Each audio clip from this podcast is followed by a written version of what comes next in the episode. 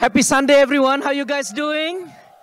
Hey, we want to give thanks to all of our live stream team uh, this morning.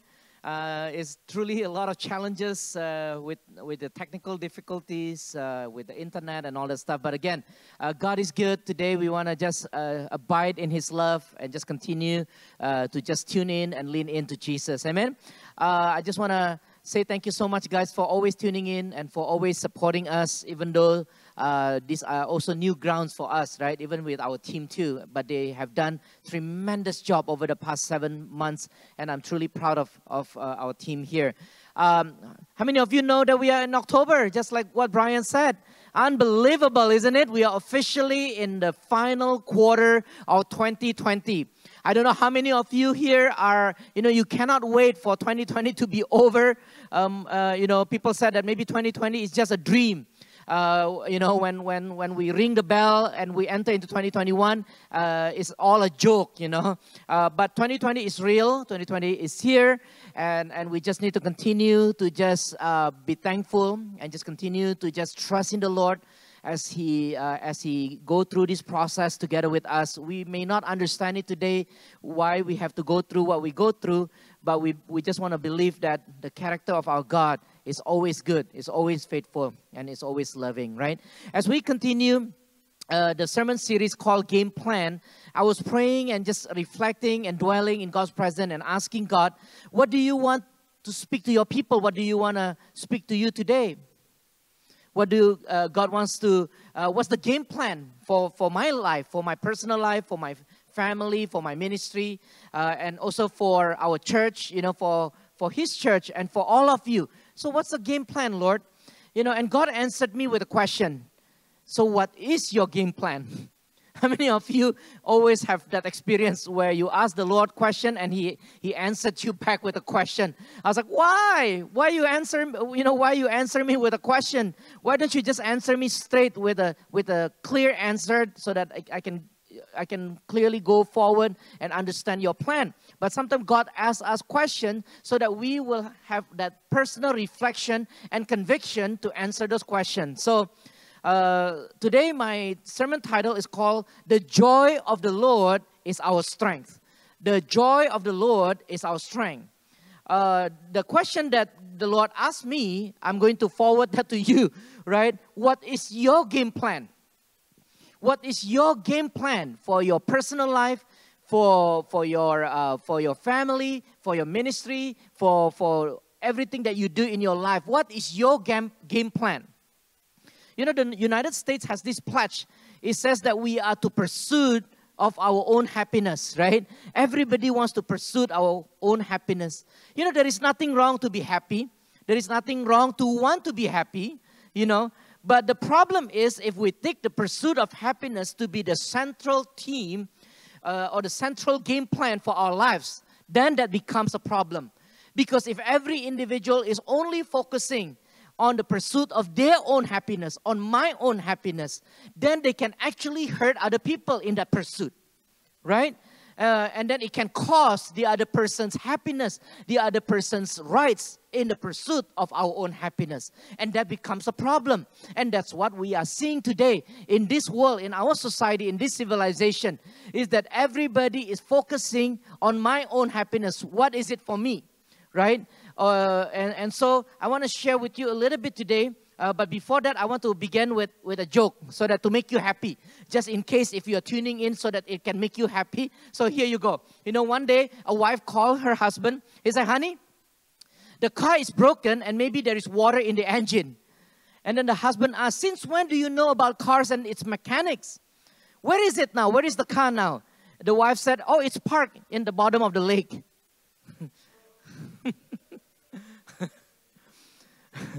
A man was in an interview. How many of you are going through interview looking for a job, right? A man was in an interview for a sales position. And the interviewer handed him uh, his newest laptop and said, Here, take it, and I want you to try and sell this to me. And the man picked up the laptop and he left and he went home. Eventually, the, the interviewer kept calling him and he said, Hey, bring back my laptop. He said, Pay me a $1,000 and it's yours. So if you if you guys uh, want to win uh, the job, maybe you need to think outside of the box, right? uh, here are some common ways people pursue happiness. This is what I observed over the you know past however many years of my life. And here are the top four that I found how people uh, pursue their happiness. Number one is that they want to try to make more money. They, in their mind is that if I have more money, if I make more money, then I will be happier. Number two is to buy something to make you happy, such as maybe buying a brand new toys, maybe a new car, a new handbag, a new shoes, or whatever that makes you happy, whatever that floats your boat, right? Uh, number three is to pay for experiences to make you happy, such as people paying hundreds and hundreds of dollars or even thousands for family to go to Disneyland uh, to make them happy. They said the happiest uh, place in the world, right? Uh, or maybe uh, some of you like me, we pay to get massages, you know, to relax and be happy. Uh, I don't know, what, what do you pay uh, for the experiences to make you happy? or number four is to buy security. To buy security, what, what does it mean to buy security? Is having roof over your head, maybe having a bed to sleep in, or maybe have uh, a place that you can comfortably lay your head. But if you look at these common ways to pursue happiness, everything has to do with money, right? You know, how many of you have ever heard money cannot buy happiness? In this room, how many of you have ever heard that? Yeah, it's a lie. It's not completely true, right?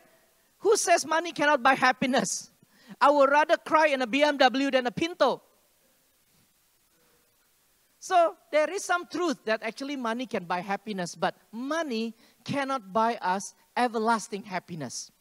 Money can buy us uh, temporal happiness. Come on, don't be too holy. Come on here. Everybody's judging me. It's like, oh, Pastor, how can you say that? Money cannot buy happiness. Read your Bible. The bottom line is people perceive happiness directly by their money. Of course, there's some truth to that, right?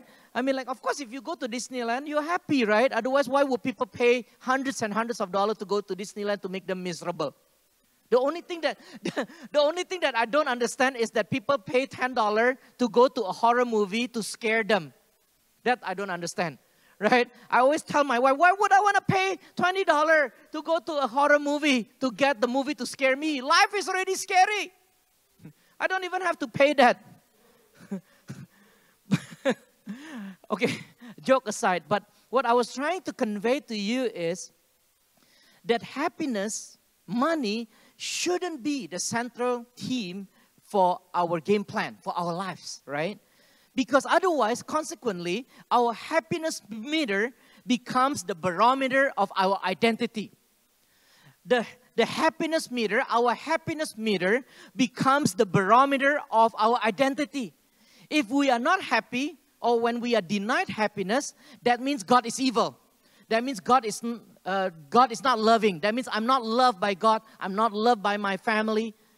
Um, and you are rejected. But if you are happy, that means God is pleased with you. That means you are blessed. That's not the barometer of our identity, guys, right? Because that's that's that's the problem with this world. Look at Jesus. He take a look at Jesus. He came to this world not to look for happiness. He does not come to this world to make this world a happy place like a Disneyland, but he abandoned off of all of his glory, all of his richness, all of his comfort and joy into this world. Why? Because he loves you. And the barometer of our identity shouldn't be the level of our happiness, but the barometer of our identity should be our place with Jesus. In, in Isaiah chapter 53, it says this Isaiah 53, verse 3 to 5. And, and I think we're going to post it to you, and you can read it together with me. He said, Jesus was despised and rejected by mankind, a man of suffering and familiar with pain. Jesus is a man of suffering. He is a man of pain. He understands our suffering. He understands our pain because he is a man of suffering. Like one from whom people hide their faces. He was despised and we held him in low esteem. That's why there's so many people today still do not want to receive Jesus. That's why many people today still rejected Jesus. because he is not a man of full of this wonderful, like a celebrity, you know, but he is a man that understands suffering. Verse 4 Surely he took our pain and bore our suffering. Not only he suffered for the sake of suffering, but he took your suffering and your pain and he bore it upon himself. He wasn't selfish, guy, but he was selfless. Yet we considered him punished by God. When we look upon Jesus on that cross, a lot of people mock at Jesus because they thought that Jesus was being punished by God because that was the standard of the world. Is that when, when we are going through suffering, when we are in pain, people say, Oh, you must be punished by God. Haven't you go to church yet? Say, oh, I can't go to church because the church are closed now. Jokes on you. Ha right? But that's what I've heard. Like whenever we get into uh, accident or there is suffering or there is pain, there is something wrong with our lives, people always say, "Oh, did God punish you? Did you violate this? Did you do things that God, uh, you know you're not supposed to do?" And then, "Oh, you are punished by God. You are cursed by God." Wait a minute. Which God did you worship? Because in Isaiah, my God bore my suffering. My God bore my punishment. And my God died for me. Continue, okay? He said, Yet we considered him punished by God, stricken by him, and afflicted. But he was pierced for our transgression, not for his own transgression, not for his mistake, not for his pain, but for our transgression, for your transgression. He was crushed for your iniquity. The punishment that brought us peace was on him. And by his wound, we are healed. Man, I love Jesus because he is such a game changer in our lives. You know, there is a, I, out of curiosity, I was just looking at the worldview because we are now teaching this apologetics and we are discussing about worldviews, the isms of the world, right? Uh, I want to uh, put a plug for this coming Thursday, 7.30 via Zoom. Uh, we are continuing on session five of the apologetic session, and it's called Hedonism. So join us, and you will learn more about about uh, the ism of the family uh, of the world, right? And I was researching about this worldview, uh, and and I want to know what does the world think about happiness? How do you obtain happiness, right? Uh, and and here's are some of the things that I found. There is a Chinese saying. How many of you Chinese always have good saying, very wise saying? right? You know, I can imagine this old man with a with a long beard, like, hmm. He say, if you want happiness for an hour, take a nap. if you want happiness for the day, go fishing. If you want happiness for a year, inherit a fortune. If you want happiness for a lifetime, help somebody.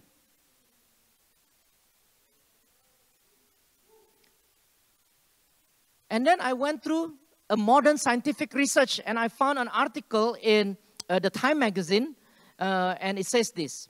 And I, let me read it, okay? He says the resounding answer is yes. Scientific research provides compelling data to support the anecdotal evidence that giving is a powerful pathway to personal growth and lasting happiness. Giving.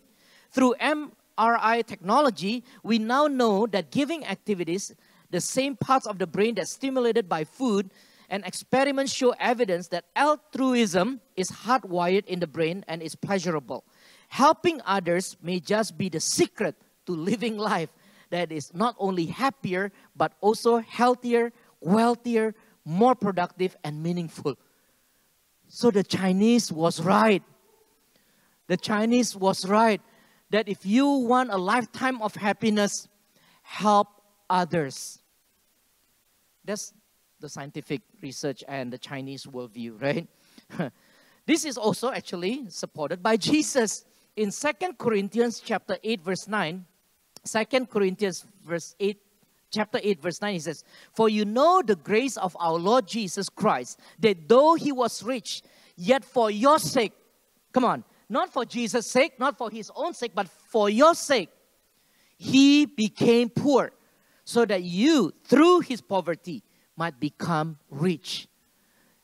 The world, you know, the person of Jesus is, is just very unique. His being, his character is so countercultural, right? In the world, to be accepted or to be acknowledged, the world says achieve. To be happy, the world says have. And to be a go getter, the world says do. But the gospel said Jesus laid down his life so that you can achieve the payment of sin and receive salvation. He came not to be served, but to serve. It's not for you to achieve because it is already achieved. It is already finished on the cross. It is not for you to seek to have, but it's already imputed on uh, in you by the blood of Jesus. It is not for you to do to receive that acceptance, but is to rest in Jesus. So Jesus is just countercultural. You know, uh, when the world says, you know what, you in order for you to be successful, you need to be a go-getter. But Jesus say, in order for you to achieve success, is for you to be a go-giver. It's opposite. Jesus is so opposite. If you want to be a leader, you have to humble yourself and serve. While the world said, if I want to be a leader, I have to make use of all of the people under me so that I can step on them, so that I can be higher and higher. But Jesus said, to be a leader, you have to go lower and lower so that your disciples and people around you can be higher and higher. So countercultural, but that is my Jesus. Amen. But I want you to know, come on, Christians are not a boring, dull, unhappy people. right? I'm not a boring, unhappy people. I'm happy. And I have lots of fun. Amen? But we are not unhappy people. We are not a boring people. We are not a dull people. We are not people that are strapped by the burdens of the do's and the don'ts of, of God's. That misperception makes Christianity so unattractive. And, and tune in with us this Thursday, and you'll know that our God actually designed us to have pleasure. He designed us to have not only happiness, but God designed us to have joy. And joy is everlasting happiness despite of circumstances. That's the definition of joy. Amen. And I want to close with this Psalm 28. Psalm 28. And we, we're going to uh, prepare our hearts to partake on the Holy Communion.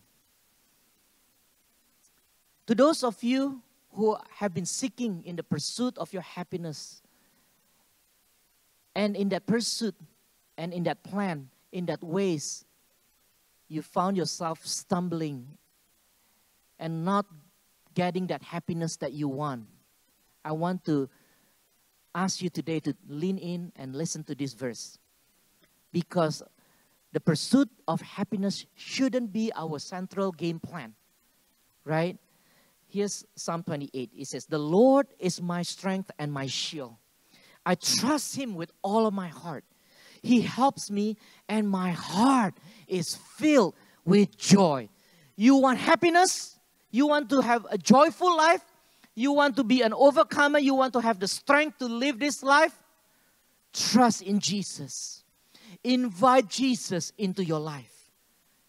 And then it says this in Psalm 28, verse 7 I burst out in songs of thanksgiving. Oh, I love this worship team today. Man, when they sing, not only they sing with their mouth, but the expression is so awesome. You know, like they are so into it. They burst out into thanksgiving because there is joy in them. Amen? Amen. They have to say amen because they are here. So the central theme of our lives should be to let Jesus be the central in our lives. The central theme of our lives should be to let Jesus be central in our lives. So today there is an invitation. Let's partake this Holy Communion, reminding ourselves that Jesus, the joy of the Lord, is my strength. It's not the pursuit of happiness. The game plan is not to be happy and to measure whether we are accepted by God, whether we are good relationship with God by the level of our happiness and the level of our blessedness. It's not about that. Right? The, the level of our, our joy is not based on the level of our happiness. The barometer of our identity is what Jesus had done on the cross. He laid out his life, he laid down his life so that you and I, we can rest in his finished work. It is all done for you. All you have to do today is just make that decision I know some of you might have difficulty making that decision, but today I want you to make that decision. So as we partake in this Holy Communion, I want you to take this invitation and receive Jesus. Amen. As they sing this song, to those of you who have not prepared your bread and cup or crackers and cup, go ahead and take those. And then we'll come back and partake it together. Amen.